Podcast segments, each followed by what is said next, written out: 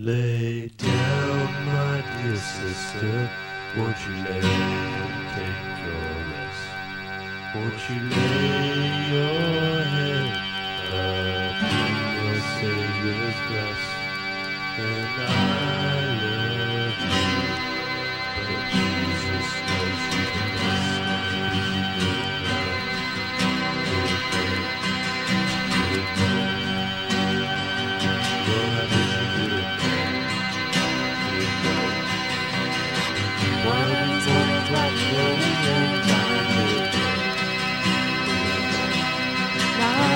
Not a cricket, not a spear, gonna me on. Did that. I go walking in the valley of the shadow of death.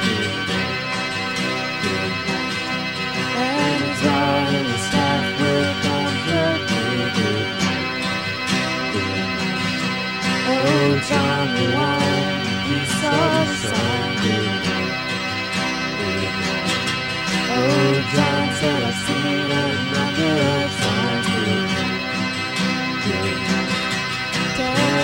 for the ark that wonderful. Know that building on the land to